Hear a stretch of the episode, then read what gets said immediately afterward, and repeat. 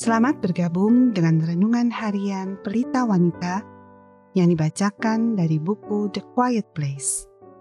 Pembacaan Alkitab hari ini diambil dari Efesus 5 ayat 22 sampai 33. Hai istri, tunduklah kepada suamimu seperti kepada Tuhan. Karena suami adalah kepala istri sama seperti Kristus adalah kepala jemaat. Dialah yang menyelamatkan tubuh. Karena itu, sebagaimana jemaat tunduk kepada Kristus, demikian jugalah istri kepada suami dalam segala sesuatu.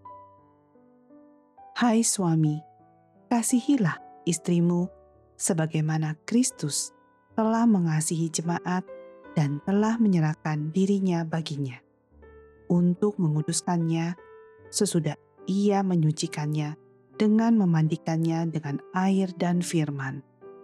Supaya dengan demikian, ia menempatkan jemaat di hadapannya dengan cemerlang, tanpa cacat atau kerut atau yang serupa itu.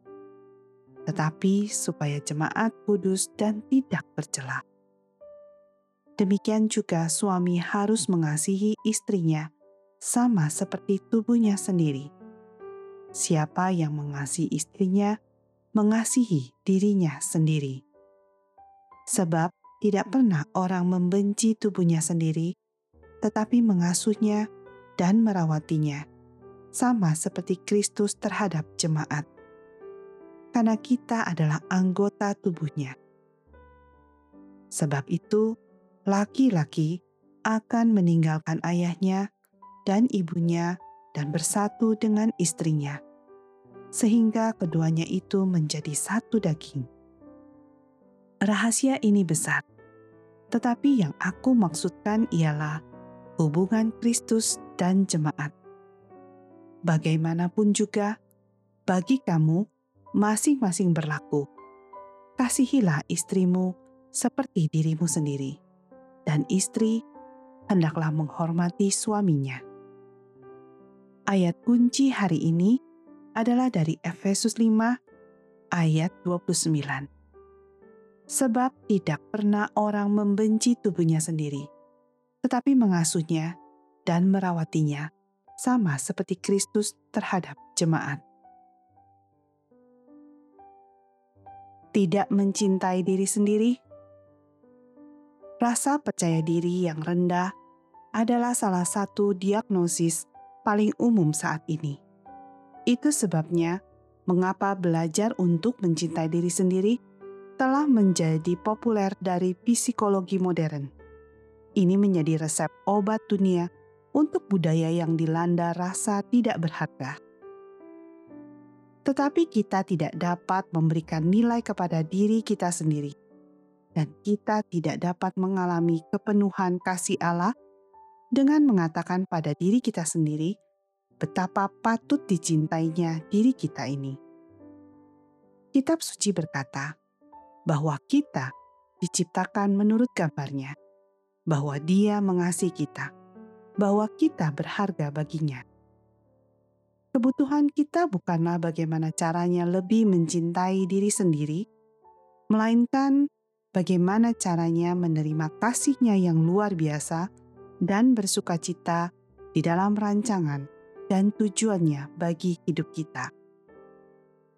Menurut kitab suci, sebenarnya kita sudah mencintai diri kita sendiri dengan begitu dalamnya. Secara alamiah, kita memperhatikan kepentingan kita dan sangat peka terhadap perasaan dan kebutuhan diri. Sangat sadar tentang bagaimana hal-hal dan orang-orang mempengaruhi kita. Alasan mengapa sebagian dari kita mudah terluka, nyatanya bukan karena kita membenci diri kita sendiri, tetapi justru karena kita mencintai diri sendiri. Kita ingin diterima, disayang, dan diperlakukan dengan baik. Seandainya kita tidak terlalu peduli, kita tentu tidak akan terlalu khawatir ditolak, diabaikan, atau dianiaya. Jadi kenyataannya adalah kita tidak membenci diri kita sendiri. Kita juga tidak perlu belajar untuk lebih mencintai diri sendiri, tetapi kita perlu belajar bagaimana menyangkal diri sehingga kita dapat melakukan sesuatu yang tidak alami, yaitu mengasihi Allah dan sesama dengan sungguh-sungguh.